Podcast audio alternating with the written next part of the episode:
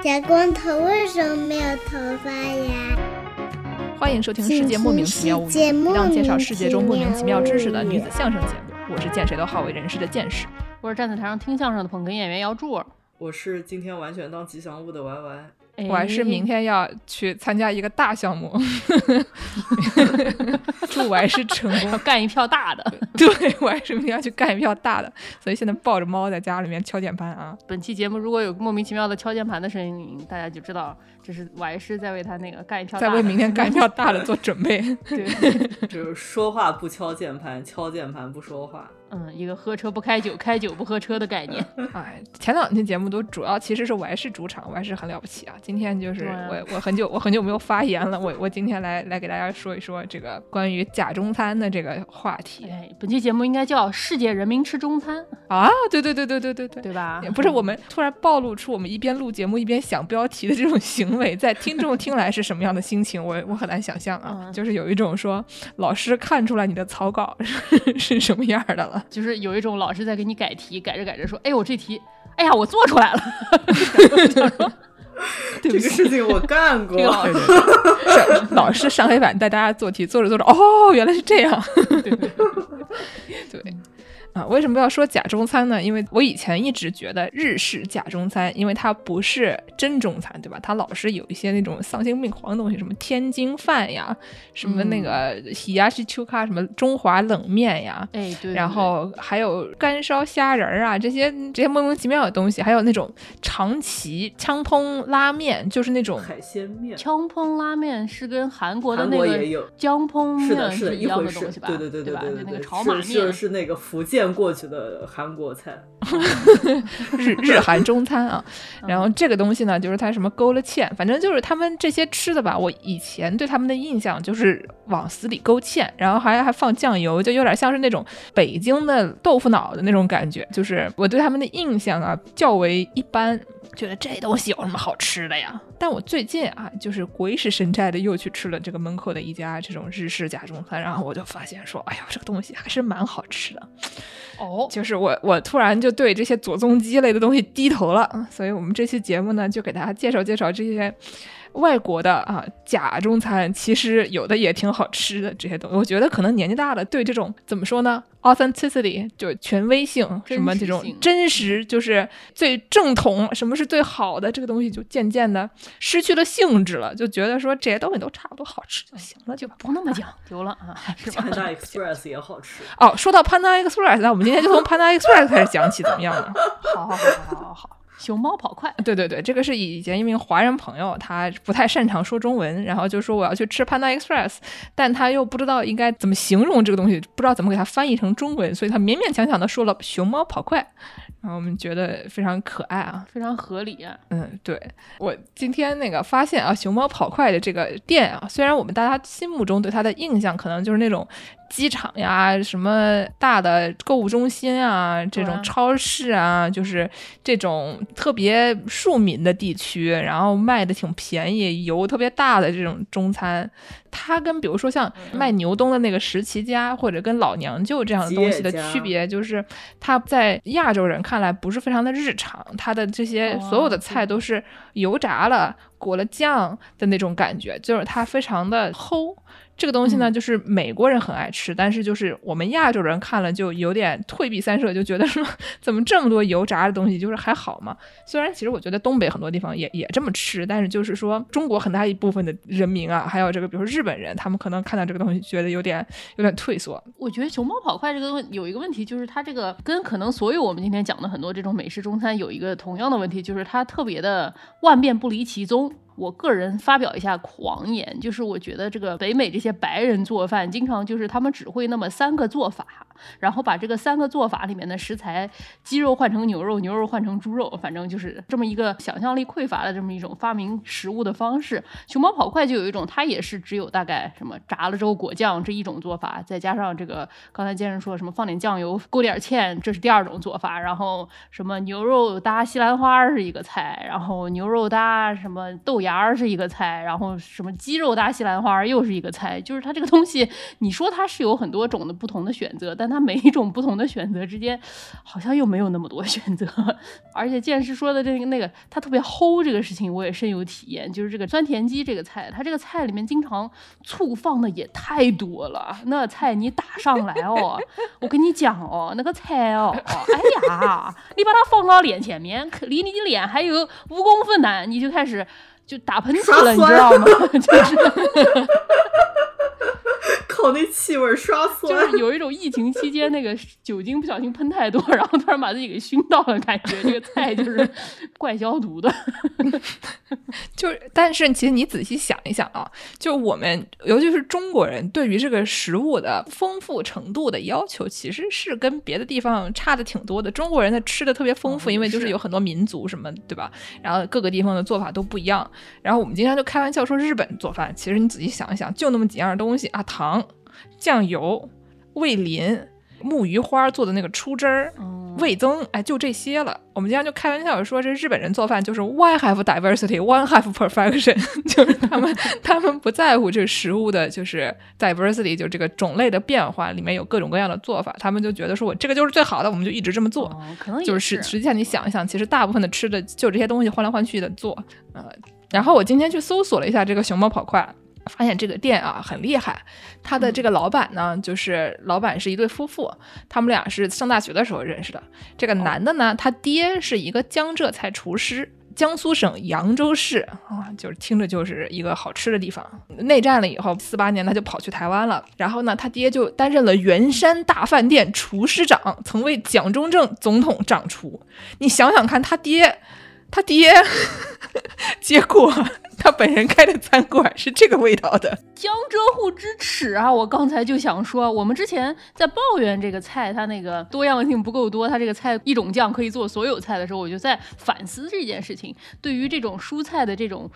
具体的要求可能也是一个非常地域性、非常江浙沪或者是南方人的这么一个要求，对吧？比如说我们这儿很多种不同的蔬菜，有的蔬菜它就只能炒蒜苗，有的蔬菜它就只能炒蘑菇什么的。哦，对，你看在上海的超市里面买菜都能买到什么上海青呀、什么双打菜啊，这种就是你在别人看来不都是青菜吗？就是它这甚至都不是绿色的不同的青菜，它就是那个我们说的那种狭义的青菜，它都能有好多种的说法，还是比较讲究的吧？我们嗯，就有点太讲究了。我有一次。次去土耳其旅游，然后遇到一帮中国人，每一个都愁眉苦脸。然后我问了问他们是哪里来的，他们说浙江，我就懂了。然后就因为他们已经去了土耳其一个礼拜，还是没有吃上青菜，每天就是茄子、青椒、土豆。哎呦，然后然后 I was like，我们北美来的没听说过，就是这不是挺正常的吗？对，而且他爹任职的这个圆山大饭店，就是之前我们在讲大碉堡的那一期提到过，这个圆山大饭店有一个特别长的一个地道，然后那个地道特别陡，然后什么总统。撤退的时候可能得滑一个屁股墩儿，滑滑梯下来的那个地道啊！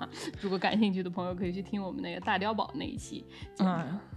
然后呢，就是这个安住成这个人程正昌啊，他呢后来就先是去了台湾，然后呢又跟父母移民去了。横滨有括号吗，然后呢，他爹在那边继续当厨师，他呢就去读那个横滨中华学院高中部，然后后来他就又拿着奖学金去美国留学，去了那个堪萨斯州，然后呢，他还获得过一个密苏里大学的这个硕士学位。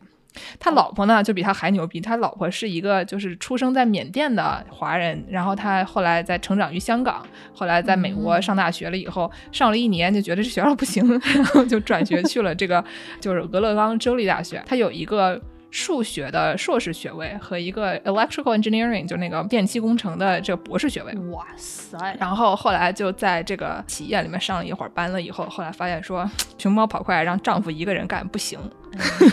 为什么不行呢？就是他们熊猫跑快是这个美国这种连锁餐馆里面非常早就是采用就是各种。呃，就所谓的 logistics，就是它的那个 SOP 有标准流程的那种，对他们的标准流程做的特别好，然后就是很早就全部都电脑化了，就是因为他，你想他们两个人都是一九五零年左右的出生的，这一个是四七年，一个四八年嘛，所以他们就是创始这个公司的时候，可能也就是七八十年代吧，七十年代其实就有这个公司了，然后蒋佩奇就这个啊，他的老婆这个 Peggy 成。他后来是八二年开始就是参与这个熊猫跑快的这个公司的，嗯然后但是他们就很早就全部都电脑化了，所以他们这些整个的系统流程就特别好。就是现在我们就看那些就是连锁餐馆，就会发现说你去所有地方吃都是一样的，因为他们这个流程做的太好了，所有东西你拿出来往那个就是做好了以后。把那个小包装打开，然后往那个 米饭上一浇，微波炉一叮就好了，然后出来还是吃着你觉得很满意的这些东西。虽然都是预制菜，但是人家这个，人家预制菜厉害呀，对吧？对他那个做的，看说实话，最起码还算是一顿热菜啊，热饭啊。我爸我妈有一年来美国玩的时候，有的地方呢，这个中餐还是比较少一些的，特别是去玩那种中部的那些旅游景点的那些地方，可能就是中部还有旅游景点，美国的中部，不是中西部，就你可以说什么大峡谷啊，什么那种的，它也算是在美国的中间儿吧，对吧？但是有一些比较荒的州，什么怀俄明州啊之类的，它可能没那么多中餐选择。但是有的人呢，他就中国胃嘛，必须得吃米饭和菜才能算吃饭。熊猫跑快有的时候在紧急情况下还是可以救人狗命的。哎，我在说谁呢？救人一命的。然后 Panda Express 呢，就而且它是一个那种特别特别华人的那种餐馆。我有一次打车，然后我的那个司机就跟我抱怨说，他以前在 Panda Express 做高层，然后后来他去干别的了，就是偶尔出来开开车。然后那个兄弟就抱怨说，我们越南人在 Panda Express 升不上去，你知道吧？就这里都有华人玻璃天花板，啊 就我笑死了。从来都没有听说过。对，原来还有这样的事情。总之，他们现在就是那种亿万富翁，非常厉害，因为都是外地人嘛，都是在这个外国出生的，然后后来在上大学的时候才搬去美国的，所以就是在这个美国移民史上面也是那种尤其有成就的那种那种移民，反正就是牛逼厉害。还是来的早啊，现在也有一些了，但是他们那个年代挺厉害的。嗯，毕竟你说那个年代那个移民妇女一大早读个 PhD 也是挺不容易的。嗯，然后呢，这个 Panda Express 有一些什么比较有名的菜呢？就大家去了这种类型的。啊、除了这个，还有一个什么？PF 唱还有哦对 PF 唱满洲 Wok 是吗？嗯，但 P F 长更高级一点嘛，对吧？对对，反正就是这些，还有一些比较有名的连锁的假中餐的这些店。然后呢，这些店里面他们都会提供一个，就是你无法避开的菜，叫做左宗鸡。哎，General Tso's 的 Chicken，左宗鸡呢，它是也其实也是酸甜口的，跟这个 Sweet and Sour Chicken 其实我觉得没有什么特别大的区别。对啊，我在我脑子里这两个菜是同一个菜啊，我不太确定。就基本上其实差不多味的都是酸甜口感。嗯，然后它就是这个拿切小块的鸡腿肉，拿这个酱油和太白粉腌了以后，就是裹上粉放在油里面炸，嗯，炸好了以后用这个葱姜蒜、酱油、糖醋、干辣椒什么的一起炒，然后就是勾个芡那样的感觉，就变成了一个这种又酸又甜又辣的这么一个鸡。我觉得可能 sweet and sour chicken 可能不那么辣吧，但是就是我觉得这两个东西本质上没有什么巨大的区别。那左宗鸡为什么叫左宗鸡呢？就是 其实我觉得很多时候这些东西都感谢台湾朋友，因为就是虽然也不能真的说是台湾朋友，因为都是大陆人先去了台湾，然后再从台湾把一些奇怪的东西带到了其他的国家，尤其是美国。当时说这个一九五二年的时候，美国的一个军人吧，一个什么太平洋第七舰队司令啊去、嗯去那个访问台湾的时候，接待了以后呢，他们就说怎么说，我们搞一个美国人爱吃的，就是我们的中国菜啊，让人觉得说这个。表现一下我们的 hospitality，表现一下我们的好客精神。嗯，然后呢，他就这个厨师长啊，就开始琢磨，这厨师叫做彭长贵。然后呢，他就琢磨琢磨，就琢磨出来这么一个甜酸鸡。哎，发现这个甜酸鸡啊挺好吃的。然后呢，这个海军舰队司令就说：“哎，这个菜不错。”然后把厨师长叫来说：“哎，这这菜叫什么？”兄弟一想说：“坏了，咱家孩孩子已经带去民政局民政局了啊！”然后结果这个孩子还没起名儿，哦，怎么办呢？他就随口说了一个，说这玩意儿叫左宗棠鸡。他可能也只知道左宗棠。对，因为就是这位来的客人也是这种什么海军上将嘛，然后他就想到说，这个左宗棠听起来也挺牛逼的，不如咱们就就叫左宗棠吧。然后呢，就是还有一些其他的说法，说这个鸡名字是怎么来的，但是基本上就是简单的说就是瞎起的，随便起的，因为就觉得这个朗朗上口很好说，然后就啊就起了一个这样的名字。嗯，然后呢，后来这个一九七三年的时候，这个彭长贵啊，他就去了曼哈顿，在纽约曼哈顿东四十四街开设彭园餐厅，把这个左宗鸡就带过去了。大家去那儿吃饭都觉得挺好吃的。然后后来说是在美国广播公司啊，曾经做过关于这个菜的特别节目，而且就是在这个节目发了以后，在数天之内接到九百封来信索要食谱。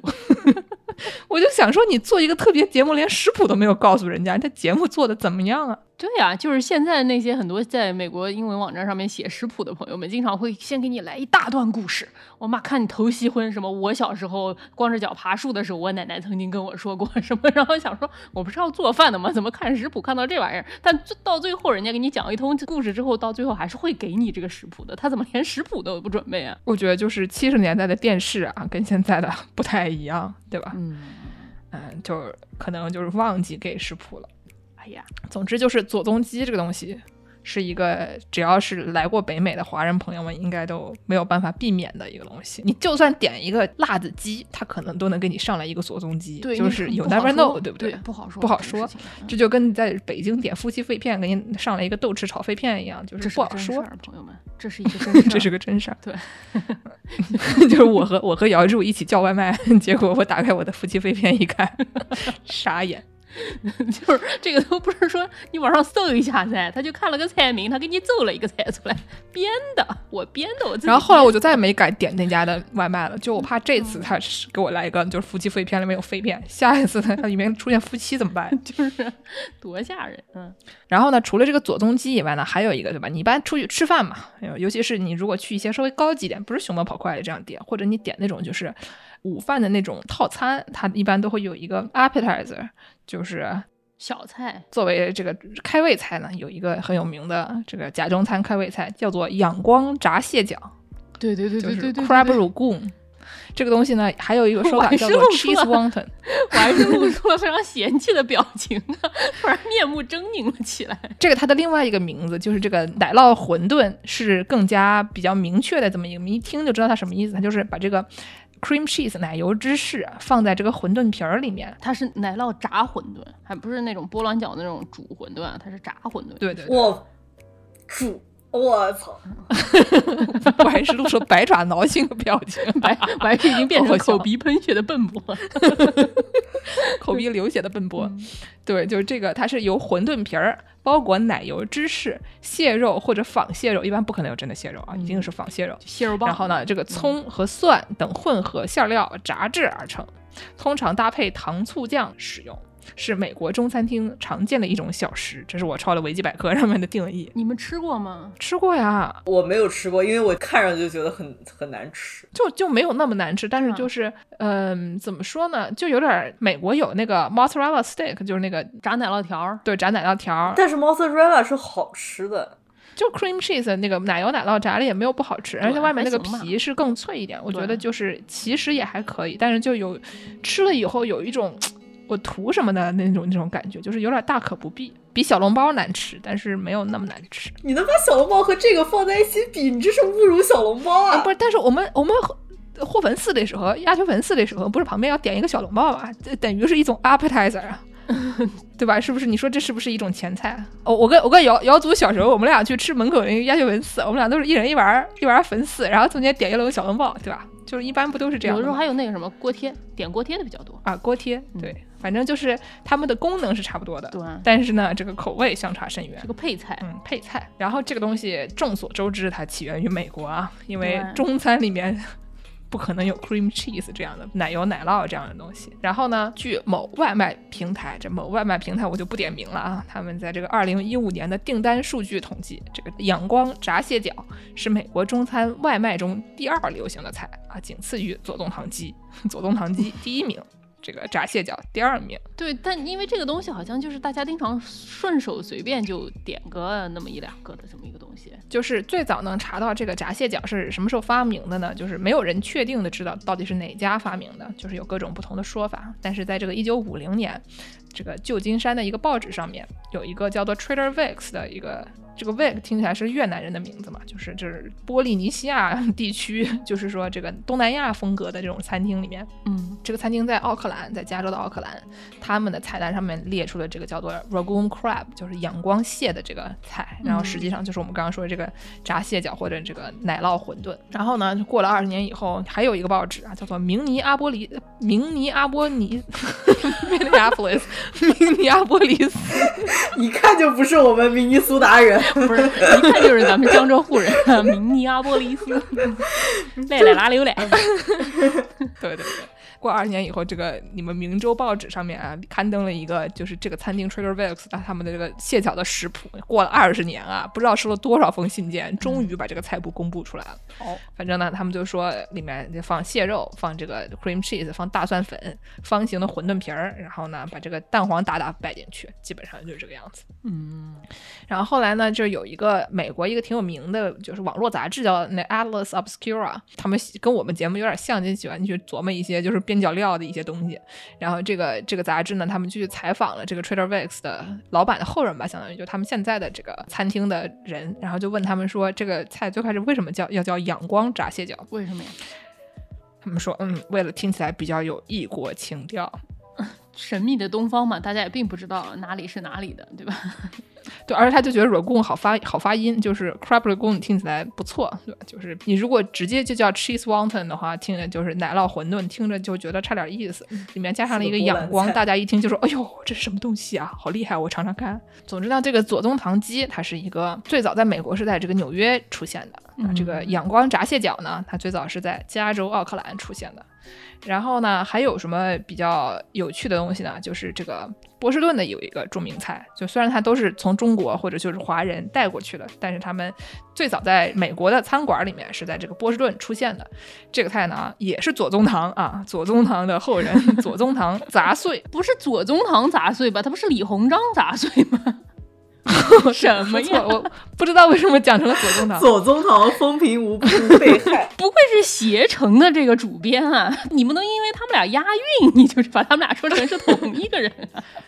就是我觉得这些东西都就因为他就随便弄一个，就是对吧？一个已经去世的有名华人的名字，对不起，他叫李鸿章杂碎啊，叫 chop 碎。对这个 chop 碎这个东西，它具体是一个什么菜呢？它中文叫杂碎嘛，大家也可以想出来，它这个东西就是一个。先给你炒炒，所有东西都炒在一起，然后勾个芡嘛，这玩意儿好像也是勾芡的嘛。现在已经不太流行了，这个东西其实现在你去在美国的中餐厅里点 chop 碎的人其实很少了，但是在二十世纪初的时候它特别流行。大概因为二十世纪初的时候，当时加州不是有这个淘金热嘛，所以说就有非常多的中国人，特别是广东、福建沿海的这些朋友们就漂洋过海来到加州追求这个淘金梦。既然有移民过来了，他们有人是做矿工的，然后就有为这些矿工们提供一些服务的。然后因为中国人挺多的，所以也就开始有人在当地开一些餐馆。现实，你说是波士顿发明的这个菜吗？据说最早发现这个怎么说有迹可循的这个菜单儿上面写着杂碎的。是这个波士顿有一个红发楼的菜单上面是，这已经是一八七九年了，所以已经非常老。对，一八七九年还更早一点哈。对，就是说这个菜呢，可能就是以前就有，但它做法不一定一样，只是说它在这个淘金热的时候就被发扬光大了。然后它为什么叫李鸿章呢？我这把想起来了，是因为这个一八九六年，这个李鸿章他游历美国，哎，他去这个去美国溜达了一圈儿，然后呢，在当地呢，就大家就请他吃这个杂碎，所以就是李鸿章一吃就跟乾隆下。乾隆下西洋，我刚想说，乾隆还能下西洋呢？郑和一脸懵逼，活都给你干了，我干啥？对，就是乾隆那个，就是下江南吃啥都说好一样，就是李鸿章吃了这个杂碎，然后大家就说啊，这个东西就是因为李鸿章吃过，所以我们就叫他叫李鸿章杂碎吧，不是左宗棠啊，是李鸿章。总觉得像骂人对吧？这个事儿，李鸿章杂碎，想要怎么说？插入我最喜爱的角色金闪闪骂人的这个台词，咋修？对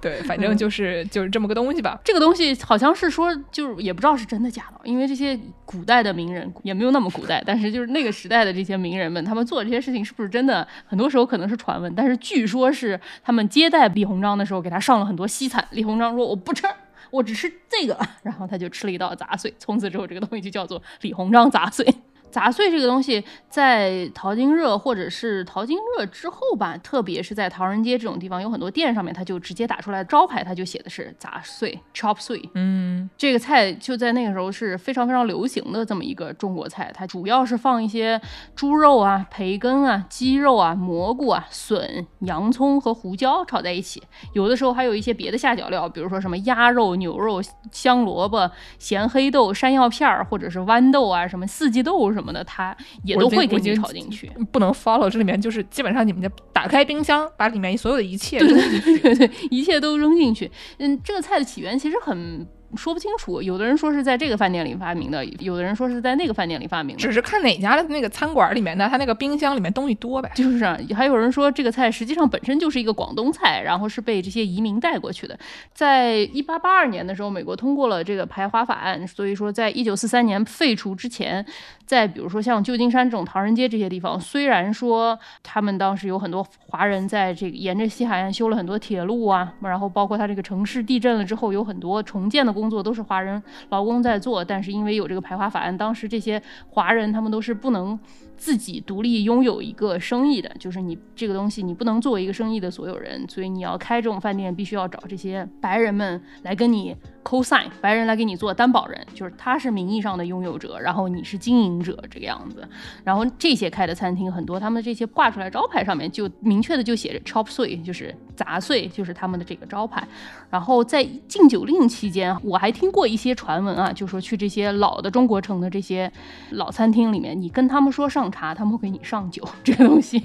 呃，都是不好说的。在加州这个地方，特别是旧金山什么的，这个 chop suey 是一个非常非常流行的这么一个菜。然后，呃，有一个特别搞笑的一件事情是，这个东西一直火到了上世纪六十年代、六七十年代这个样子。然后呢，美国这个总统林登·约翰逊，他在一九六八年的时候，他跟泰国总理见面的时候，然后这个泰国总理就说啊。我很爱吃中国菜啊，然后林登·约翰逊就说我也很爱吃中国菜啊，然后他就上了一盘炒杂碎，然后就被对方无情的嘲笑了。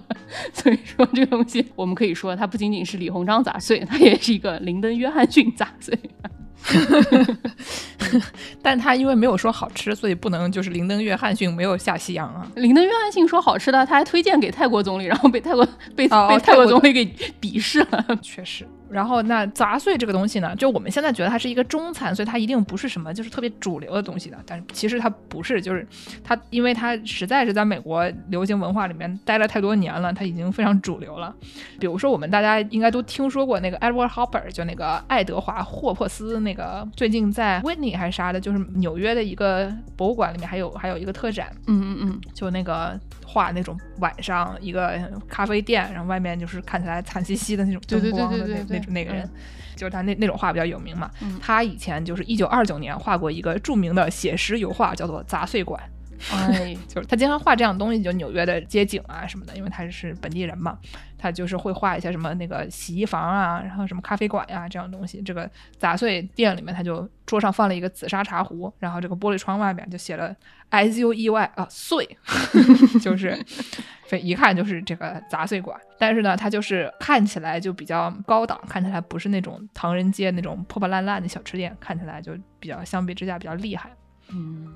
然后呢，还有比如说那个 Louis Armstrong，就是爵士音乐大声啊，这个对路易斯阿姆斯特朗，他以前写过一个歌，叫做这个街角杂碎馆。这哎歌没有歌词，它就主要就是这个吹小号，但是就是是一个一九二六年的非常有名的歌曲。然后呢，还有一个特别搞笑的歌曲是是 Sydney b a s h e t 这个人一九二五年的歌，这歌的名字我就能笑死，就是叫做 Who chop your 碎 when I'm gone，就是 我走了，谁将为你炒杂碎？我以为是谁来砸你的碎，想说嗯不太对。chop your 碎。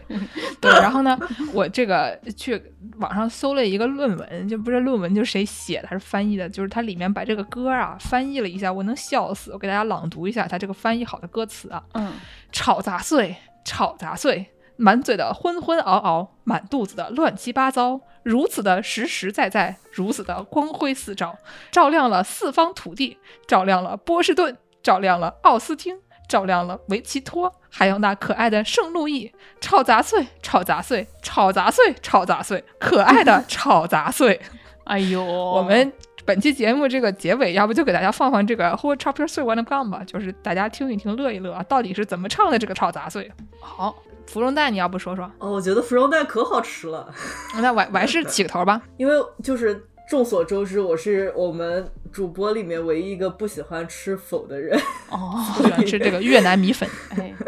所以一般去越南菜店，我都喜欢点他们的这个中午的饭和菜。然后再加两个芙蓉蛋，基本上应该是卷心菜煎蛋的这么一个概念啊。芙蓉蛋这个菜是一个真中国菜啊。首先先要说一下，爱个敷药，对它这个东西，它不像我们之前说那些东西，它是一个假中国菜，它其实是一个真的中国菜。就是芙蓉蛋是一个广东菜吧，是粤菜的一种吧。然后就是在这个鸡蛋液里面放上什么火腿啊、虾仁啊、豆芽啊、韭菜、洋葱什么的，给它做成一个美国人爱吃的那种 omelette，就是煎蛋蛋饼。它就是这么一一块儿，里面有各种食材，然后拿到美国来。美国人也是一样嘛，就像我刚才说这个熊猫跑快一样，美国人掌握了一种做法之后，他就开始作妖，他就开始往里面放各种各样奇怪的东西，他想放什么放什么。芙蓉蛋这个东西应该就是这么一个蛋饼的概念，还是挺好吃的，在北美也是挺受欢迎的。但是除了芙蓉蛋之外，我就要批判一下，或者是吐槽一下这个北美朋友们，号称他们这个发明一道菜的这个想象力之匮乏啊！因为有了芙蓉蛋，他们就发明出了一道新的菜，叫做 Saint Paul Sandwich 圣保罗三明治。这个东西它是什么呢？就是你拿起一个芙蓉蛋，你给它加到两片面包里面，它就是一个圣保罗三明治。不不不不，人家这个里面啊，对吧？人家还很讲究，他要放白洋葱，要放蛋黄酱，还要放生菜呢。你看，那已经比这个相比于这个芙蓉蛋加面包，它还要加上一些汉堡的配料，对吧？它相当于就是 一个真正的三明治了。我已经是一个真正的小男孩了。那个谁，就是 匹诺曹都这么说。说的没错啊，然后既然我们把美国的这些假中餐说的七七八八了，那我就给大家说一个这个除了中餐它本人之外，在流行文化里面，美国中餐还有一个特别著名的这么一个元素，应或者是一个 icon，就是这个白色的小盒儿纸盒儿。大家在看美剧的时候，经常会看到那个古代的电视剧《老友记》里面，他们那个外卖手上就拿着这么一个方方的这么一个纸盒，上面印着这个红色的文字，就是这个美式中餐的这种外卖，它一般都用这个纸盒作为容器嘛。这个容器非常神奇，这个容器的名字叫做牡蛎桶 （Oyster Pail）。为啥？它实际上是一个很早的发明。一八九四年，有一个芝加哥的发明家叫做弗莱德里克 ·Weeks，他发明了一种叫做纸筒的东西。在十九世纪的时候，那个时候牡蛎这个东西还算是比较丰富的。现在可能牡蛎的就海岸线上能抓到的牡蛎更少一些。当时的这个牡蛎是一个非常受欢迎的这种食物。大家都知道，这个牡蛎你拿上来，你想要把它打开来还是非常困难的，对吧？拿那个生蚝刀在那儿敲敲敲敲敲半天，手都搓破的了，也不一定能打开来。所以说，餐厅里面那些，或者甚至都不是餐厅，就是那个站在码头上逮上生蚝来给你吃的这些人啊，他们可能。所做的工作就是把这个东西捞上来，然后给你打开来送给你吃，因为很受欢迎嘛，他们也做这个外带。以前他们是用一个木质的这种桶，然后把这个已经打开来的这种半壳的生蚝放在一个木质的这个桶里面给你送过去，这个东西就叫 oyster pail，这个牡蛎桶。然后 Wilcox 这个人呢，他就根据这个牡蛎桶的样子，他就发明了一种纸做的牡蛎桶，就是用一张纸把它给叠吧叠吧叠吧成一个方的这么一个盒儿。那不就跟日本老太叠的垃圾垃圾桶一样？哎，对对对。那个报纸叠的那个垃圾桶，对，后来的这种简易版的，我们看到这些很多都是它旁边是粘上去的，然后顶上还带一个铁丝儿的把手，对对对，那个铁丝儿把手的那种，好像就是他发明的那种。这个东西它有个特色，就是经常会有这种文章说啊，我们从来都没有正确的使用过这个东西，因为这个东西它实际上拆开来可以拆成一个盘儿，面你在一个桶里吃非常难把它给整个弄出来，所以你给它拆下来变成一个盘儿。然后吃吃这么厉害吗？剩下那些可以给它折回去，这样 对，这么厉害吗？对。然后同样类型的，我还看到人家说那个就是吃那种快餐店，它不是有那种小纸杯儿给你放一个番茄酱的那个小纸杯儿嘛？然后有的人比如说他吃那个汉堡或者吃鸡块儿，你把它想把它塞到那个很小的纸杯里，你是塞不进去的。那个小纸杯，它因为它也是皱起来的那种，你也可以给它拆开来，把它摊开来，变成一个小纸盘，这样你就能站站上。你能把上面那个圈儿给掰掉是吗？不是，它那个圈儿是那个就是塞在一起的，然后就把它怼进去的，然后你把它一拉拉出来，然后就拉大了，就变成了一个盘子。就天哪，就是从来都没有想到过有这样的情况。有的时候就真的觉得说你自己的你这便宜有什么用啊？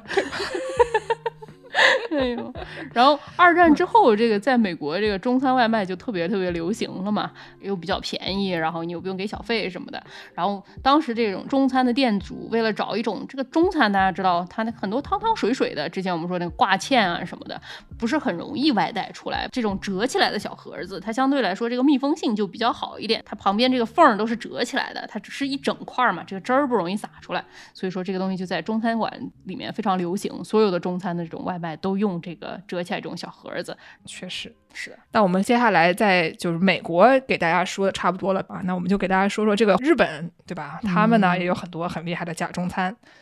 刚刚其实已经给大家说了一些什么这个长崎枪碰啊，这个在韩国也有的这个东西，然后什么天津饭、中华东、呃 hiyashi 中华冷面等等的这些食物。之后我们会给大家讲这个成吉思汗烤肉到底 算不算中餐？成吉思汗烤肉到底是什么啊？哎，对 对对，敬请期待。我最近吃上觉得好吃的那个东西呢，就是这个长崎枪烹这个面。它最开始就是这个名字是怎么来的呢？有人说是来自那个闽南话里面那个吃饭的那个意思，就是加蹦。哦哦哦，对对对对对。说到这个假蹦啊，我必须要说啊，因为我们家这个小狗啊，它它别的它话都是可能假装听不懂，它只能听得懂吃饭。你一说这两个字儿，它就激动的不行。我现在赶紧回头看看，不要被它听见了。所以说，有的时候为了避免它过于激动啊，我就会说，哎呀，要不要给狗假蹦啊？对吧？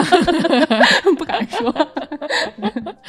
天呐，好好笑。然后还有人说这个词呢是来自葡萄牙语，说是混杂的意思，但具体是怎么回事儿就就不知道了。反正呢，就是最早说是在长崎的明治元年，大家想想明治元年那都是什么古代的事儿，对吧？一八六八年，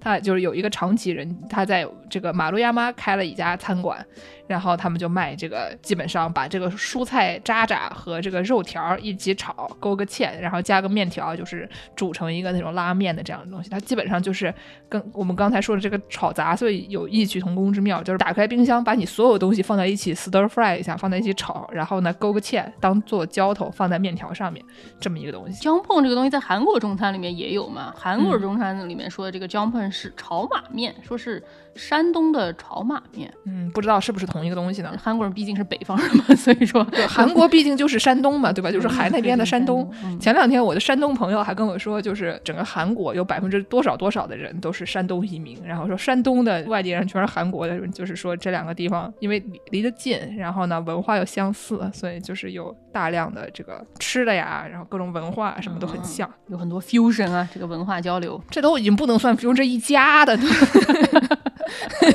没啥可说，都姓宋啊。马上就娶英国人了，我跟你说。嗯，去去去。对，所以呢，就是不知道这个昌碰这个东西到底是哪儿来的，但是就是反正就是差不多就是一个炒杂碎盖面，就是勾了芡的这样的一个东西。日本的昌碰是什么样的？嗯，它就是比较多的是包菜，然后呢，那个豆芽儿啊什么的这些比较便宜的蔬菜，然后呢里面放上一些海鲜的东西，比如说瑶柱呀，比如说虾呀，然后放在一起炒一炒，然后炒好了以后，它就是一个颜色很浅，就没有放很多酱油什么的。嗯，然后这个东西呢，先给它加上那就五五公升 MSG 啊，就是一吃就是全是味精的这么一个东西。嗯，然后呢，就是再勾个芡，然后盖在这个面条上面，所以就是吃起来是一种怎么说呢，就是又清爽又 又 sodium level 太高的这么一个东西，就是它嗯真的有很多的这个味精啊，就是一个味精菜。但是有的时候没办法，就是这种东西就是好吃，你说说味精。多好吃！那跟韩国那个可不一样，韩国那个是辣的，就是浇头可能也差不太多，但放特别多辣粉。嗯，然后它的这个汤里面也是主要是这种鱼和贝类的味道比较多，这么一个东西。然后呢，除了这个长崎枪碰以外，还有天津饭，也是一个这就是日式中餐馆里面非常有名的东西。它就是大家都听说过这《龙珠》里面的这个角色啊，但它为什么叫天津饭呢？跟天津有什么关系啊？有关系吗？据说啊，据说啊，天津本地有一些类似的叫做锅塌盖饭，或者叫什么锅塌里脊，它是用什么里脊盖饭吧，反正就是这么一个东西。但是其实相似之处非常低。听起来是一个夫妻肺片和豆豉炒肺片的关系的感觉。对对，天津饭呢，它是就是有点像蛋包饭，它就是把这个蟹肉、蟹黄什么加到鸡蛋里面，做一个像芙蓉蛋那样的东西，里面放上这个芽菜、虾仁儿什么的，然后呢盖上米饭以后，再打一个那种非常厚的芡汁儿，那个芡汁儿呢基本上是有有酱油的，就是颜色比较深的咖啡色儿的这么一个东西，所以就是看起来有点可疑，因为它就是一片蛋盖在饭上面，然后上面就是一些那种又让人想到那个北京豆腐脑的那种酱。嗯，但实际上吃起来还是很好吃，为什么呢？味精多呀，就就是你说他勾那芡，然后里面全是味精，就一不小心你就觉得还是很好吃的。对对对对，然后这个菜呢，就是它最开始有一些说法，是有的人说是是什么天津人发明的呀，有的人说是这个因为有什么锅塌里脊影响的。实际上，我觉得这个相似之处应该是挺低的。就是大家现在比较常说的是，比如说什么有一个非常有名的老字号的这个甲中餐叫做来来轩，对对对，嗯，最开始说是来来轩发明的。来来轩呢，它是一个一九一零年在这个江户川河以东的这个浅草开的这么一个拉面店。浅草当时这个拉面店呢，据说是这个东京酱油拉面的起源，就以前没有拉面这个东西。就是当然，日本在这个拉面风行起来，它是一个。二战以后，就是面粉多了，因为美军带去了很多面粉，哦以及这个去中国吃过兰州拉面的人回老家了，发现这玩意儿真好吃啊！就是这些东西加起来，导致他们这个拉面就红火了。对对对，来来轩我们介绍过吧？那个嗯对对世界人民吃拉面那一期就讲过他怎么带火这个拉面的。对，但是这个东京拉面它其实早就有了这个来来轩，这个一九一零年就成立了。然后呢，以前的这个中餐馆它主要都是服务一些 celeb 啊，就是那个 有上流人士，就是它这个词来自于这个有名人的那个 Celebrity，就是英语里面那个 celebrity，、然后简称 celeb。以前的这种餐馆都高级嘛，都中国吃的就比日本吃的当时还可能更牛逼一点儿。然后呢，这个餐馆它比较不一样，它专门服务这个庶民，嗯东京的这个江户川以东叫做下町嘛，是他马奇。嗯，然后这个地方就更土一下。嗯，这个比较土的地方呢，他们就卖一些比较土的吃的，什么酱油拉面啊这样的。然后他们以前就还卖这个馄饨呀、烧麦啊这些东西，而且很多人就认为它这个地方是天津饭和中华东的发源地。中华盖饭里面有啥？中华盖饭我记得也是差不多，就是这个米饭上面浇一个八宝菜，然后就是勾个芡，跟天津饭其实挺像的，只是说它没有没有芙蓉蛋而已。嗯，然后除了这些东西以外，还有一个中华冷面。中华冷面这个东西就特别四不像，特别那种缝合怪，因为大家都知道冷面是一个朝鲜菜，嗯对对对对就是东北或者就是韩国，他们就非常爱吃冷面，而且就是冷面这个东西吧，呃，有些人啊，某些节目的主播啊，对于这个韩国冷面这东西特别讲究，他一定要吃那个那种 garbage slushy 的那种，就里面带冰的那种是吗？对，而且它那个冰渣，而且就得是打成啊，碎碎冰那种。碎碎冰，对，哎打成那种样子才满意。朝鲜冷面反正经常有特别厉害的，有一种什么黑豆酱还是豆浆做汁儿的那个，也也挺厉害的。就是总有一种呃，这玩意儿它好吃吗？你 边吃边疑惑，但是下一次还会有一点想吃这样的感觉，啊非常厉害有意思。我我还是说说，好吃啊！豆浆冷面，反正我吃的时候就有一种嗯。它它好像也好吃，但是它真的好吃吗？总不知道在吃啥，非常疑惑。好吧，好吃的呀。嗯面有不好吃的吗？佛，哦，佛否，否是米粉。它不是，不是我们不讨论这个话题，好吧？我们不讨论，就是就碳水狂魔，非得对一些这种细枝末节的东西进行一些大的讨论。我们节目没有不给你提供这样的平台，你上这个评论区去跟这个听众朋友们掰扯去啊。那个，我们刚刚说那是什么呢？那个 hiyashi chuka 就是中国冷面，它是一个宫城县仙台市的中国料亭发明的这么一个菜。它其实跟这个朝鲜冷面很像，它这上面那些浇头就是什么黄瓜呀，什么就就是那些切呃切成丝儿的蛋。皮、火腿片儿、黄瓜丝、胡萝卜丝，然后浇芝麻酱。你看这吃的就非常的 吃多了，这孩子已经哦。呃，然后但它那个面条呢是拉面的面条，就它不是朝鲜冷面那种荞麦的，然后细细的有弹力的那种面条，它是普通拉面的那种面条。然后你把这个东西混在一起拌一拌，就经常你在什么便利店里面，比如说全家里面就能买到这样的东西，它上面有浇头，然后有一包汤，你把它浇到你的拉面上面，然后就嘬就完事儿了啊。这个哦但是呢，它里面肯定是不可能给你带沙冰的，你要是想要吃沙冰的话，自己想办法。去那个刨冰机里搞。对对对，你可以点一个那个绿茶刨冰，就那玩意儿，然后往上一浇，这样呢，你主顾就会开始问说这玩意儿好吃吗？就困惑，也也可能还行。但是这个喜亚西秋咖呢，它本质上其实就是一个朝鲜菜，然后它只是换成了这个中国人比较喜欢用的那种面粉的呃面条而已。就它哦混合的是比较有限的，它主要还是一个朝鲜菜，也不能说中国，因为中国也有朝鲜族，对吧？反正就是一个混合起来跨越度没有那么高的。毕竟都是山东的嘛，对吧？但我还是爱吃的这个干烧虾仁儿这个菜啊，这个我不爱吃，你不要瞎说，我不爱吃。不是碳水，所以说我还是不能接受啊。啊，它这个菜就很厉害了，这个菜是一个上海四川菜的日式版本，就是它是一个日本上海和四川的混血。什么东西啊？它呢是这个一个番茄酱炒虾仁儿，豆瓣酱加番茄酱炒虾仁儿，这怎么一那个可不挺好吃的吗？对啊，它就是比较常见的，就是用这个虾球儿或者虾仁儿，就是大一点儿的虾球然后呢，它就是番茄味儿吧，就番茄酱味儿，然后放点美乃滋，放点这个辣豆瓣酱，就是炒一炒的这么一个菜。哎呀，那这个菜感觉跟美国的那个酸辣虾仁儿好像也有点像，那玩意儿也挺好吃的，对就放美乃滋像什么。但就是你你吃点什么不好，你为什么要吃这个？这个菜呢，它是有一个在日本很有名的一个厨师，叫做陈建民。嗯他发明的这个陈建民这位兄弟呢，他呢就是一个四川人，他小时候就是跟他妈学了很多这种本地的这种做饭的方法，但他就是不是那种科班出身，他就是跟他妈学的。后来呢，他就是也是因为这个打仗嘛，四七年他就先从他本来老家在宜宾，然后呢后来去了重庆，然后又去了武汉，基本上就顺着现在的这个铁路，顺着这个长江就一直往往出走，哎从这个武汉到了南京，南南京到了上海，然后上海呢就继续就往出走，然后就是去了台湾。嗯去了台湾以后呢，又去了呃日本的横滨，所以就是一个从内陆一直往东的这么一个路路线。然后这位兄弟他就一路就开餐馆儿当学徒，以前最开始是那种美国俗称 bus boy，就是那个传菜员儿，嗯后来呢就当上了厨师。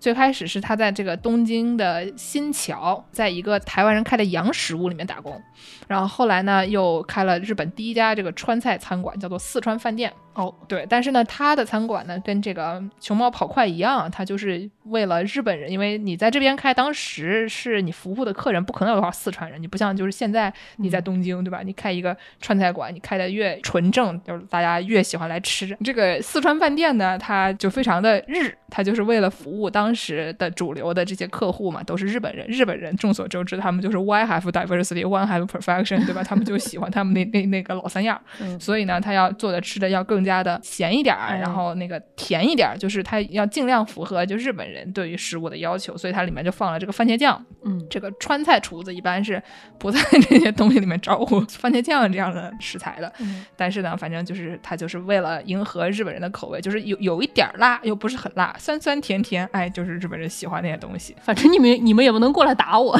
我就这么着了，对吧？对，就是四川人也不能就是像他一样，先从宜宾去武汉，从武汉到南京，南京到上海，上海到台湾，台湾再到东京，才能找到他过来跟他算账，其实也挺累了，对吧？就是现在现在有飞机了，以前哪有啊？就是没有那么多的，所以呢，就是这位兄弟做的吃的就在日本的普通家庭里面特别受欢迎，而且呢，就是因为日本这个海上，对吧，是一个岛国，所以呢，他们这这边这个海鲜就比较容易获得。就中国内陆，你说你四川人吃个虾仁儿什么的，其实也没有那么的常见了。啊，当年还是比较那个的。对，这个虾仁儿因为很好获得，普通家庭也能吃，所以他们就特别喜欢这个菜，就是随便都能买到的虾仁儿啊，你可以用一些随便就能买到的调料做一做，大家都很喜欢这个干烧明虾。所以就是成为了一个日式中餐的这种 staple，就是就大家一说到美式中餐呢，就是左宗基；一说到日式中餐呢，就是这个干烧虾仁儿。哦，但是呢，干烧虾仁儿它就是正常的日式中餐，对吧？还有一些我们真的不知道它到底是个什么东西的一些菜啊，就是比如说我们刚才提到的这个成吉思汗烤肉。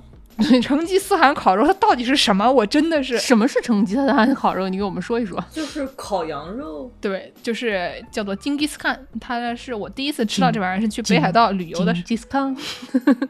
嘿海岛后海岛嘿海岛 i m a v i t 对不起，唱一就唱了起来。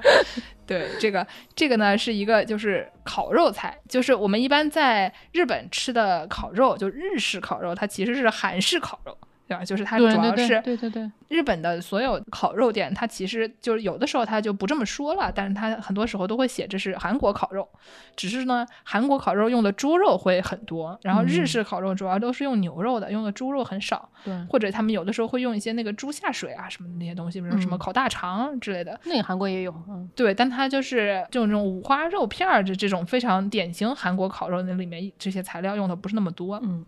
但是这些都是韩国烤肉。但是你去了这个北海道以后，你就会发现，哎，我们这边吃蒙古烤肉，他们就说 我们吃的都是羊，然后呢，这个他们就是这个羊肉里面还还有一些其他的蔬菜，切薄了那种蔬菜放在一种怎么说呢，有点像。那种乐器叫做手碟儿，反过来的那种锅里面，就它像是一个，就它有点像那中国人炒菜那种大的 wok，就是那个锅，嗯它的形状更扁平一点，然后呢就是一种专门的锅，它基本上是把那个肉呢切成一圈儿。然后出来的汁儿呢，就在中间，中间烤蔬菜嘛，但是进去一点汁儿，就就是又烤又煮的那种效果。嗯，基本上就是现在做的，有的时候看起来会喝有点像铁板烧，但是基本上它就传统的做法是放在这样的锅里面的，嗯中间会往里凹。中间是凸出来的，我怎么看的都是是就理论上应该是往里凹的呀，因为它汁儿嗯不然的话进不去。没有，我看到哦，没有，它是它是它有一个盐，它是一个帽子的一个概念，就是一个帽子有盐，所以它的汁是会就是堆积到盐的那个 rim 里面的。就是它是一个山的这么一个哦概念。就我看了好像都有，但有的时候是不是它可能就是塞太满了，看不出来出来这个锅的形状。嗯，反正就是其实是一个那种铁板锅，对，就现在可能比较流行的做法，可能就是它这个中间烤肉，旁边烤蔬菜，而不是这个旁边烤肉，中间放蔬菜。嗯，但是以前也是有那种就是旁边烤肉，中间放蔬菜的那种国的。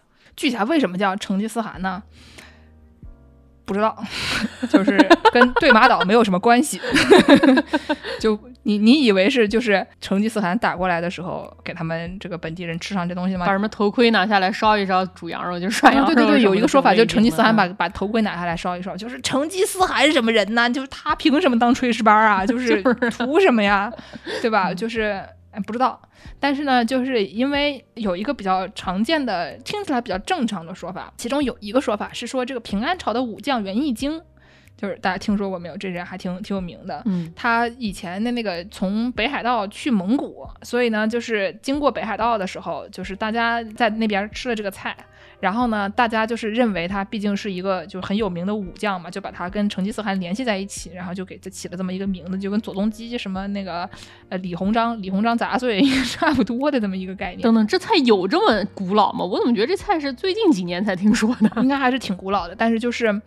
比较正常的一种说法啊。正常的一种说法是说，北海道它在这个明治时期的时候就开始大规模养羊，这就跟那个日本的西边儿，就是像神户什么的，江户以前不是闭关锁国嘛，后来他们开国了以后就开始养牛，然后就是以前就是大家吃的肉类或者蛋白质，主要还是一些呃海洋生物啊，鱼啊什么的。对，就后来他们就开始养一些牛羊，北海道呢就就养羊，然后呢，在这个一九一八年的时候，就日本人开始，哎，我们就就蠢蠢欲动想打仗嘛，嗯。他们就想要满足各种这这些什么军队啊、警察呀、还有是修铁路的这些人的服装上面的就羊毛的这个自给自足，因为以前他们就穿衣服方面 遇到了一些瓶颈，哎因为呦，北海道又冷，然后后来因为对制服的要求又高了，所以他们就想要获得更多的羊毛，所以他们就制定了百万头缅甸羊计划，在日本各地的五个地方建立了羊场，其中就包括札幌，就是或者北海道的两两个地方。嗯，然后呢，就所以在这个一九二零年代，北海道成为了全日本最大的这个羊的饲养区，嗯养的羊占这个全国的百分之四十二点七。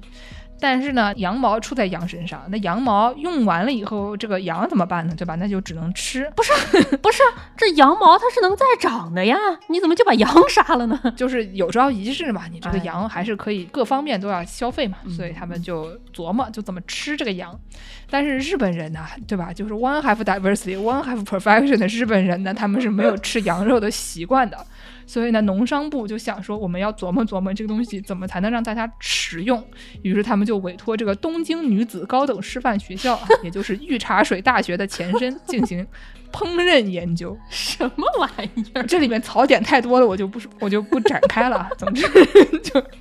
非常搞笑。然后呢，北海道还有一次吃羊聚会，他们就是这个北村养羊协会的成员就聚在一起琢磨怎么吃这个羊，他们就写了一个这个羊肉烹饪方法的小册子，这里面呢就描述了这种怎么烤羊肉的一个菜谱，然后就有点有点像火锅，然后又有点像烤的，就是嗯也是他们这个羊肉烹饪研讨会研讨出来的。最早出现现这个成吉思汗锅的这个词儿呢，是在一九二六年 的一本书，叫做《素人也能做的支那料理》，就是那个、哎呦那个时候，嗯那个时候就是他们还管这个中国叫支那。嗯当时就是有一个居住在中国的一个日本人，就是在这个菜谱里面写说，这玩意儿呢其实是一个回回料理啊，是这个叫做烤羊肉。嗯，就日本人他把回族料理，他真的写成回回料理，就挺好笑的。第二个回还用的是那个叠字儿的那个符号，对对对对，就挺挺挺奇好笑的。就是他们说最早是在这个户外，就有点像美国人吃 barbecue 那样，就是用那个火炉或者锅里面烧，然后上面放着那个铁丝网，放着那个阿米。然后呢，日本人就当时就觉得这个是一个比较古朴的、原始的一种做法。后来反正就是在各种这种菜谱啊、杂志啊，有一个什么叫良友的杂志，粮食的粮，还有一篇叫做羊肉烹饪的文章，里面也出现了成吉思汗锅。这个杂志好啊，完师可以去当编辑长哦，对吧对对，良良友，我 觉得很适合粮食的朋友。我是这个携程的主编，不对，我不是主编，JT 是主编，那我是携程的撰稿员。嗯我还是可以去参加一下良友杂志，像大年老师一样，你做一个研究员儿，挺好。哎，所以就是这个东西呢，怎么说呢？你说它是蒙古菜呢，还是中国菜呢，还是日本菜呢？就因为这个东西已经过于的丰富了，什么北海道以前也不是日本的，对吧？对啊这个这个蒙古。蒙古到底是哪边儿，内蒙古还是外蒙古啊？对吧？就是过于的融合了，让人就没有办法给它下一个定义。而且这个菜呢，自从到了北美以后，它的这个形象变得更加的歪曲。让姚柱跟我们说一说，这东西到底有多歪曲？哎，他你不能说他是到了北美。我今天发现这个中餐到海外的这个大融合啊，跟咱们这个这些来到台湾的朋友们 都脱不了干系啊。都去了是台湾人去了台湾的这一波朋友们啊，感觉这个想象力非常的丰富啊。就是在美国街头有一种店叫做 Mongolian BBQ，P P Q，Mongolian barbecue 叫做蒙古烤肉，这个东西其实你仔细想一想，跟健身刚才说的这个成吉思汗烤肉，实际上形式是非常像的。它不是你自己烤，它是厨师帮你烤，但是也是把肉和菜放在一个铁板上烤。你说它实际上是一个烤肉吗？嗯，从韩国烤肉的角度来说，它可能也算是一种烤肉，但它是一种铁板，这个听起来像是就是日本的那种 teppanyaki。他们对就是对对对对铁板烧那个菜，一般都是师傅帮你烤好以后就怼你面前，就跟他们 serve 那个寿司差不多的做法，就是一群人坐在那个吧台上面，然后师傅做好了以后放在你盘子里。对，但成吉思汗烤肉它也不是一个铁网的用炭烤的吧，它好像也是一个铁盘烤的吧，所以说对对对，它应该算是一种铁板料理，然后也是有菜有肉，这两个实际上还是挺像的。但是蒙古烤肉这个东西，它是有名有姓的，说是谁发明的，是一个叫做吴兆南的一个相声演员，是咱们台的老本行。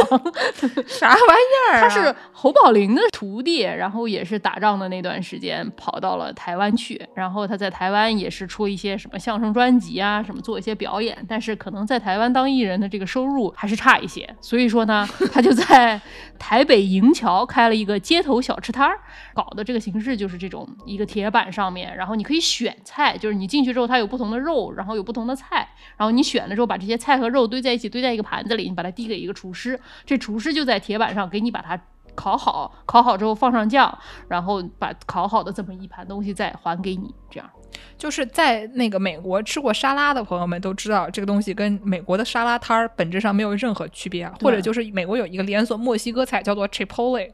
就是这样的，对你先点你要什么豆子，你要什么米饭，你要什么肉，你要什么菜，你要什么酱啊，全给你堆在一起以后，带你一裹。对，美国的一切都是这个样子，就是一切都是你可以自己选这种食材，然后他给你组合在一起，他就有一个标准流程给你组合在一起。所以美国人到国外去就特别讨人嫌，因为他们总是跟那个餐厅说我要这个菜，但是这个菜里的这个你能不能给我换成那个，然后再把那个换成那个，然后再把这个不要那个再加点儿进来。美国本地餐厅就已经很习惯了这种要求，但是国外的餐厅一听就你谁呀、你怎么回事儿啊？不会吃别吃，就是说，你要不自己来后厨炒。对对对，但是也是跟他们这种文化中间非常多这种自助餐厅是有关系的嘛，他们就习惯了这种 pick your own adventure，这这个叫什么 Choose your own。？choose your own adventure 这种东西叫什么？应该叫是那种文字冒险游戏一样的感觉，就是你自己可以选的哦，就这个怎么说呢？他们我觉得吃火锅对他们来说就没有什么问题，因为就是吃火锅本质上就是吃一个洗菜钱。对对他们的餐馆这种 choose your own adventure 这这种菜就是本质上就是吃一个炒菜钱，对对对对吧？就是所以说他们比较适合的就是火锅啊、嗯干锅呀、麻辣烫啊。哦对很像干锅你自己把所有东西摆到碗里面，然后让它在里酸一下，嗯这样这样的东西。麻辣烫，麻辣烫，你说的很对，就是麻辣烫啊。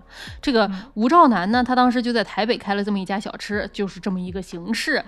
然后因为他是北京人嘛，他本来想把这道菜叫做北京烤肉，但是，一九五一年那个时候还是比较敏感一点，他怕这个店开不下去，对吧？然然后想了半天，最后说，我管它叫蒙古烤肉吧。所以这道菜呢，它并不是蒙古菜，与烤肉的关系其实也不是特别的大。但是呢，它这个 吴式蒙古烤肉就非常非常的受欢迎，因为它是一个属于自助餐嘛，所以说这个东西非常的受欢迎。然后这个店后来就传入了西方，因为非常符合美国的人的这个生活方式嘛，然后就在美国满大街都有。美国人很多都很喜欢搞这种有点像表演类型的这种做菜吧，就是鼎泰丰开到美国之后，他们会把厨房给开开来，然后放在玻璃后面，然后你在那儿等餐的时候，你就可以看鼎泰丰里面这些墨西哥大妈大叔 在那边包小笼包，大概就是这个概念。他们这些食客都很爱看你们是怎么做的，所以说这东西看到美国之后，它有一个特别常见的这么一个形式，就是它的那个铁板，它是一个大的，像是甜甜圈儿这样的一个形状。它是一个圆的，特别大的一个圆，厨师站在中间儿，然后你点的这些菜，它每一人份，它就占一个小扇形，边转边轮流料理他面前的这一道菜，就是每个人的这个菜都摆成一个扇形，这个图片反正还挺厉害的。好，对，那我们这个蒙古烤肉不知道到底哪里的烤肉啊？反正哎北京烤肉我们也说完了。那这个要不让我还是给我们介绍一下这个韩国的假中餐吧？对韩国的假中餐总体来说没有那么的假，没有我们上面说的这些东西那么那么厉害，因为韩国假中餐毕竟还是一个山东菜，真的是山东对菜，对对对对对。区别不大。怎么说呢？我是一个特别喜欢吃 sweet and sour anything 的人。啊，就是古老肉。酸酸酸甜甜，爱情的味道。不是，那你为什么不吃干烧虾仁啊？你别问他这么这么敏干烧感的问题虾仁不？不不一样，我我不太喜欢吃番茄酱的酸甜口。你这个就要说到了，就是我我就是因为挺多呀你。我特别不喜欢番茄酱烧的锅包肉。好的，是黑龙江还是辽宁的锅包肉是？一个是糖醋，一个是番茄酱。对我来说，就因为我知道的这个在温哥华地区做黑龙江口的糖醋锅包肉的店，大概是需要我开车三十分钟，就稍微有一点点远。毕竟你住在印度，下次你上中国旅游的时候，可以去那个哈尔滨的老厨家去吃一吃这个 The Original 啊锅包肉。但是我觉得，就是因为毕竟这个韩国山东菜嘛，就差不多。他们那 他也个可以吃韩锅包肉是，国菜，对吧？韩国中餐。他们那个这个不是锅包肉，是糖醋肉，就真的是糖醋，嗯，就比较类似。除了可能就是切肉的方式不太一样，就锅包肉还是片儿嘛，然后嗯一般那个糖醋肉是条，这就是那个韩国中餐的这个代表之一。我刚刚看到说那个老厨家，他们最早的时候因为要宴请俄罗斯人，所以要给做酸甜口的，所以最开始是那个咸鲜的焦炒肉片儿改成了这个酸甜的，然后把这个葱姜蒜换成了水果，叫做锅爆肉。嗯 但是因为洋人口音 说不清，就叫锅包肉。那要是给俄罗斯人吃的，其实你放番茄酱，俄罗斯人可能还更能接受一点，毕竟罗宋汤嘛。然后然后有一个说法是说，那个以前就是一九一一年的时候，在沈阳召开万国鼠疫研究会的时候，他们要为了这个给洋人吃这个锅包肉，他们就在里面加了番茄酱，然后让这个颜色更好看。就是所以说，一九一一年这个就算不是 the original 锅包肉，但是它是最早的这个改编的版本，里面就放了番茄酱。但是呢，这个老厨家的这个番茄酱呢，就是一九二二年开了这个店的时候呢，他们就把这个水果去掉了，重新加了什么葱姜和香菜，但是保留了它这个酸甜口。所以说，就是这个老厨家的做法，它是没有放番茄酱的。但是在其实比那个更早就已经放了番茄酱了，是不是后来又？拿出来了，后来遇到了歪师，歪师说不好吃，然后就又拿出来了，是吧？嗯，当时那个歪师去参加了万国鼠疫研究会，然后说不行，不是放番茄酱，总有一种这个取巧的感觉，就不太对。原教旨主义者，就 不是一九一一年就放番茄酱了。就就感觉取就不太对。哦，我还是要吃这个韩国的这个糖醋肉，就是也有写糖水肉或者糖醋肉都有的。呃对，可能水是因为它就是我一般外带的，它那个有一大盆肉，然后它是这个汁儿是给你分开来的，然后就是给浇上面，就里面会就是糖醋汁，然后里面可能会放一点什么青椒啊、洋葱之类的东西，特别好吃。糖醋肉对我来说，确实韩国人也是这个醋啊放的确实也是有点多，这个白醋放的这个经常是你把那个糖醋肉的那个酱打开来闻了一下，哈哈哈哈这样的感觉，太呛了，好吃还是挺好吃的。刺激。这个糖醋肉它除了就是猪肉之外，它也有就是鸡肉和鱼肉的版本，哦，但是感觉怎么说呢，方法上面差不多吧，都都反正都是浇这个糖醋汁儿的概念。嗯，然后这另外一个就是我记我们这个看韩剧经常能看到出现的韩式中餐的就是炸酱面，是炸酱面吗？为什么是炸酱面啊？炸这个 就是感觉就像是在一条河里面说禁止炸鱼，但他写出来的时候，你会觉得说这里禁止炸鱼，就是哦，炸酱的那个它 base 就是它那个酱的 base 不太一样吧？就是对啊，是不太一样，和中国的国内的炸酱面应该是甜面酱做做 base 吧？炸酱面在我们那儿是甜面酱，也有豆瓣酱的，然后有的时候是有点辣的，对吧？对对对对对对对。哦，对，韩国也有辣口的呀，但是韩国那个就是真的就是就黑豆酱的那种炸酱，就所以有的时候我会往里面死命的加糖，把它调的甜一点。你不是不爱吃甜的面条吗？谁说的？那你为什么不爱吃佛啊？你不是说你不爱吃佛是因为它是甜的面条吗？嗯 你不要把这个话再拉回来好吗？这不一样。我就每天就在严刑拷问，就是我还是说话我中间那还是为什种么不爱吃佛？不 consistent 的，就是前后文不连贯的地方我。这很 consistent 的，我这个人设都是很稳定的，好吗？你这个你把它放到坐标系上，都是一个 continuous 的好吗？就你们不要问为什么就可以了啊。嗯哎，真的是。哦，但我之前毕竟就是离东北菜还是有点远嘛，所以我一般都拿这个中式韩国菜来做东北菜的代替。哦，对对对，最近我室友们又去东北拍摄了，然后他们每次在群里发那照片，看着都特别好吃，所以我在从洛杉矶到东京一路上就想着怎么样才能找点韩国菜给我吃吃，然后就一定 到处找韩国烤肉。对对，我就看他们吃那些东西，越看越馋，然后我就开始去逛这个韩餐馆。嗯哦那平替对对，那我就是最近又发现了，就是我家附近这道这个中式韩国菜啊，不对，韩国中餐，嗯，它还有就除了就是招牌的这种什么糖醋肉啊、炸酱面啊，然后还有海鲜锅巴。哦，海鲜锅巴也好吃。你不要讲了，我饿了，已经大中午的。就是说到中国菜，炸酱面、炒马面和糖醋肉就这三样，对吧？对，然后还有很苦恼，说到底是吃炸酱面还是吃海鲜面啊？然后据说这是一个 韩国朋友们非常 苦恼的问题，于是他们就发明了一种叫做潘潘，一半一半啊，一个碗是一个太极的形状，中间分两半，一半炸酱面一半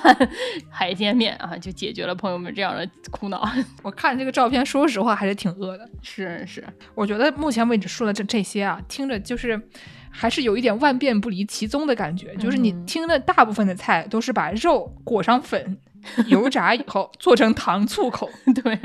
就是一万变不离锅包肉、锅包肉，要不就是那种芙蓉蛋浇酱。基本上就是你要不是芙蓉蛋，要不是锅包肉，一个是东北菜，一个是广东菜，反正所有的假中餐基本上万变不离这两样。嗯咋说哩？但是呢，我们最后给大家说一些真中餐吧。前面那些都是外国人觉得它是中餐，中国人觉得它是外国菜的这么一个东西。就是接下来是那些你听着怎么也不觉得是中餐，但它好像也是中餐。就是 什么之前呀？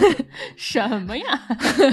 我已经听不懂了。这个建老师上的课，就是你以前以为它是外国菜，没想到它其实是中餐。嗯之前那些就是你以为它是中国菜，其实它是外国人发明的那种感觉。比如呢？比如说，我们之前一直给大家推荐的这个秘鲁的中餐，就是它是中国移民在十九世纪末二十世纪初的，就是主要是以苦力的形式去了外国嘛，嗯就很多去了秘鲁，然后他们大部分在利马，然后有的时候在这个海岸线上的其他的地方。嗯利马有那个唐人街，嗯利马唐人街呢，就是有好多好多中餐馆，然后就是那边的吃的东西，就是又吃又搞一些什么乐队表演，所以就是有非常丰富的这种就是食食文化。然后呢，特别搞笑的就是这个秘鲁的中餐叫吃法，就有点像吃饭没说完，叫吃法。别别说，然后狗听见了一会儿。我也不知道它具体怎么读，反正呢，它最开始这个词好像就是吃饭的这个词儿，嗯或者说跟炒饭混在一起，就是吃饭和炒饭混在一起，就是嗯大家也搞不清楚它到底是啥，就是最后这个整个所有的秘鲁中餐都叫吃法。哦，最早的这个中餐馆，它就叫这个名字，大概一九二零年左右的时候，他们就做一些这种常见的炒饭呀、炒面呀、什么就是汤啊什么的这些东西。嗯。然后呢，就是我们之前给大家推荐过的那个叫做 Lomo Saltado，就是我们之前在节目里面给大家说过一个特别有名的，就是可能是最有名的秘鲁中餐，嗯。里面就是牛排切成条以后，跟这个洋葱、西红柿和青椒一起炒，然后做成那种黑胡椒口味的，然后里里面再放一些那种隔夜的薯条一起炒，就一个那种爆炒的菜。它里面的西红柿和黑胡椒是精华，嗯，就它有点像是那种黑胡椒酱的那种，就它里面的那个胡椒味儿挺重的。嗯然后呢，里面放了西红柿以后，就是特别五妈咪，就是特别鲜，嗯不是很酸，它只是放了新鲜的西红柿，嗯嗯但是呢，它就是那个那一点儿酸就很提味儿嘛。挺好。然后里面有那种蘸了胡椒和西红柿酱那种薯条，你像就是有点像是。又又回到之前万变不离其宗的这个锅包肉啊，就是它，因为它是一个油炸的东西回锅去蘸酱嘛，所以就是特别好吃。挺好，总之就是这个 lomo saltado 是它里面的一个很有名的，然后还有什么炒面啊，然后有什么那个就有点像是一个左宗鸡的类，叫做 pollo enrolado 的这么一个词，就是什么鸡炸过了以后再回到酱里面去去烧，但它它是一个咸鲜口的，它不是一个酸甜口的。然后呢，还有这个馄饨汤啊这些类类型的东西吧，反正就是正常的中餐，但是呢，它里面有一些这种混合了当地风味的，比如说刚刚那个 lomo saltado，它里面放了这个薯条，对吧？就是它就挺不一样的。那为什么这是真中餐呢？因为就是当时是一大批的这个中国移民正儿八经的去了本地，虽然他们做的这个菜看起来好像是挺像秘鲁菜的，但它其实是真的中餐。之前我们说那些东西，很多是中国人去了本地以后，为了迎合日本人，发明了一个以前没有的东西。啊，懂了。其实你这么一想，锅包肉不也是创造出来给给外国人吃的东西吗？就不知道对吧？左宗基都是发明出来给外国人吃的。对，在美国的很多中餐厅，它是有两套菜单的，就是老外来了吃一套菜单，然后中国人去了吃另外一套菜单，对吧？就是从那个中国超市里，从那个 counter 底下偷偷拿出一瓶二锅头，对，就是因为很多他们是没有超市不让卖酒，所以他们就是有一些老板啊，就偷偷的从底下啊拿出一瓶二锅头，类似这种感觉。所以就是这个秘鲁的中国餐馆，其实有点像是刚才我们讲的夏厅日本夏厅的那种中餐馆一样，嗯它纯是服务庶民的，而且呢，他不是本地人的庶民，他是这个中国苦力的这些移民，然后过去讨生活的这帮人，所以他这个做法还是挺不一样的。啊，然后还有比如说那个娘惹饮食，就是新加坡呀、马来西亚啊、印尼、泰国这些地方，他们因为就是这个娘惹是说中国移民和马来人结婚了以后的这个女性后裔，叫做娘惹，混血的本地人就是一种一种文化融合。然后因为是这些菜主要是这女同志们在家做嘛，就嗯他们就是一个华人传统食材搭配一些就是马来料理里面的一些什么青瓜呀、椰浆啊、香茅叶啊这些东西就混在一起。比如说像乐沙就很好吃的那个，有点像个汤面，但就有点像个咖喱咖喱汤面。乐沙是一种啊专门的香料，就是一个越南香菜，它有一个挺特别的味道，然后做出来的那个有点哦黄黄的那种汤底儿吧，相当于。对，但是一般我们说到的乐沙就是一种面，呃，里面放的是米粉，然后里面有一些咖喱味儿的这种东西。对，像这个就是典型的这种娘惹食品，然后也是一种就是移民本地人发明的一个东西，不是为了服务外国人的，就是他们就正儿八经吃这个。剑师说到这个服务外国人和服务中国人的这个事情，我就是必须要说一件事情啊，就是不知道剑师还记不记得，可能有十年左右之前，我们俩有一次一起去纽约的一个唐人街中餐馆里吃饭。然后我们俩就在那儿点菜，然后跟老板说：“老板你好，给我来一个什么什么什么牛肉。”老板说不好吃。我想起来那个老板就是完全不落一拍，就是你刚说完说我要一个什么什么牛肉，老板说不好吃，是给外国人吃的。对，然后就特别明显的说，就是给外国人吃的。我们俩就傻了，从来没有见过这么这么实诚的老板，非常厉害。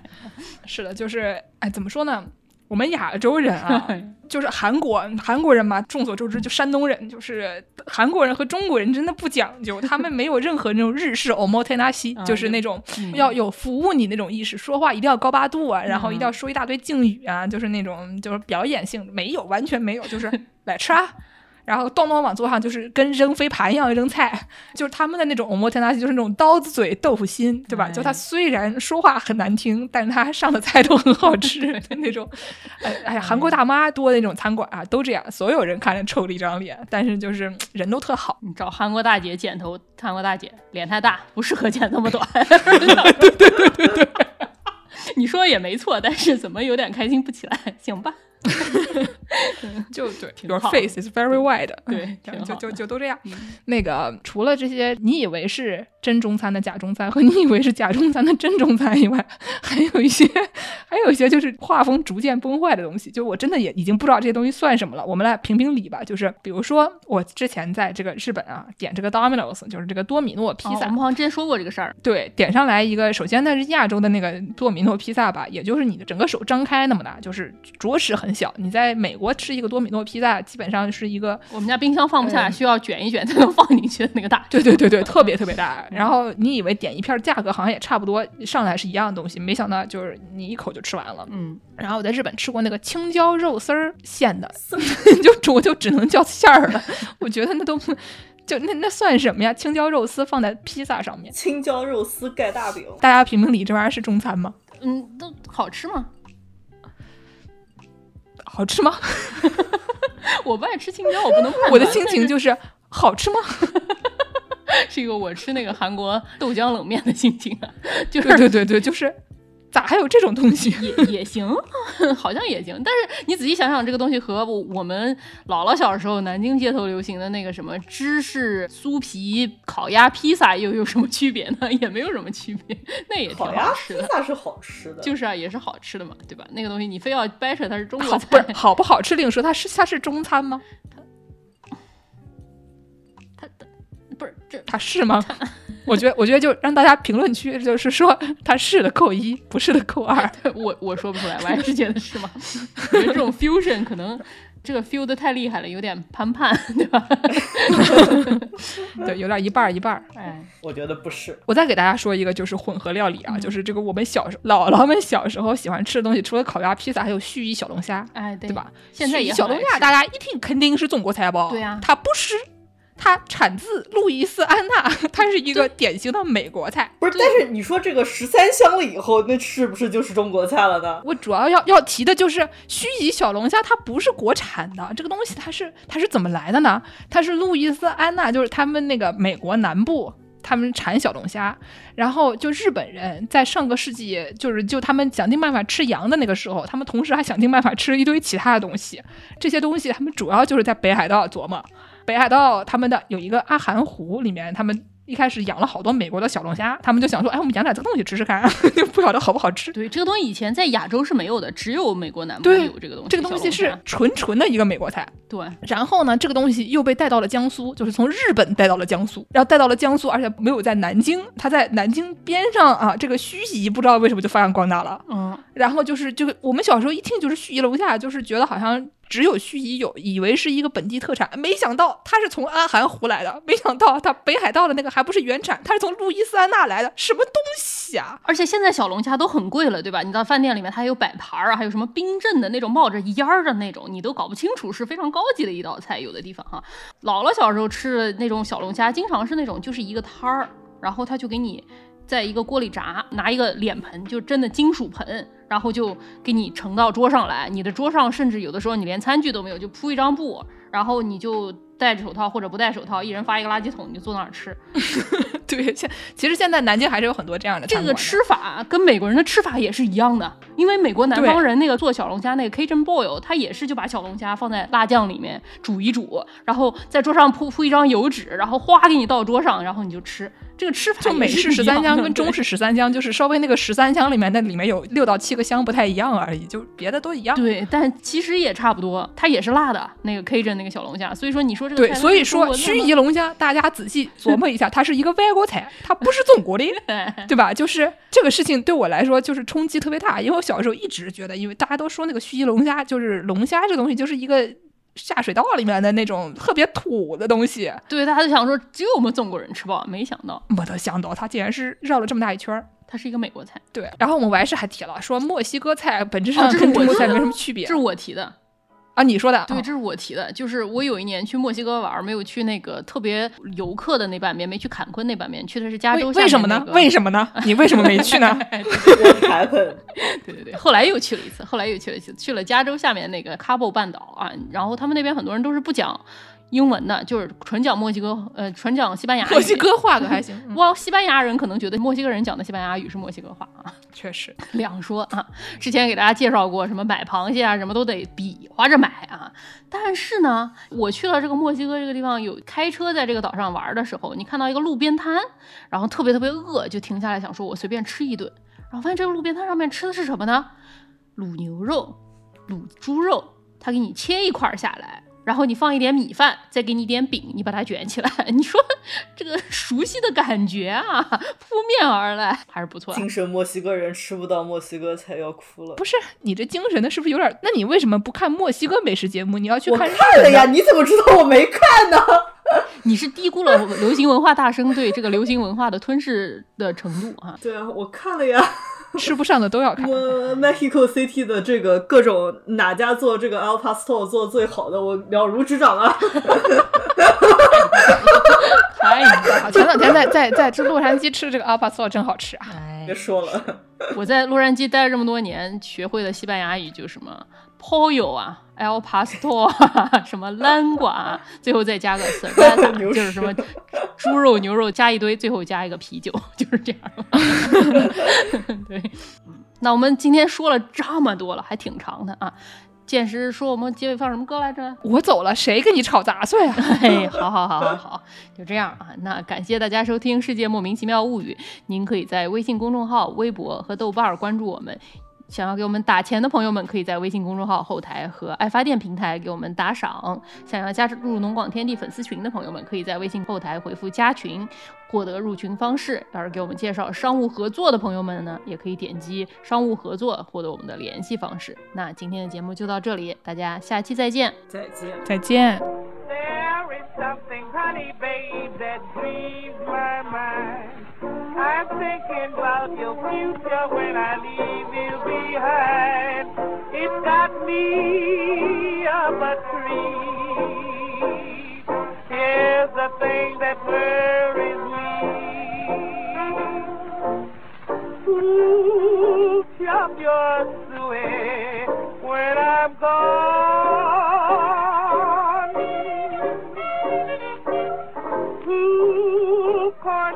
Your fritters, Sunday morn.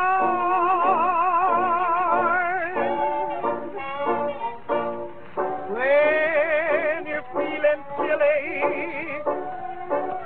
and heat your desire,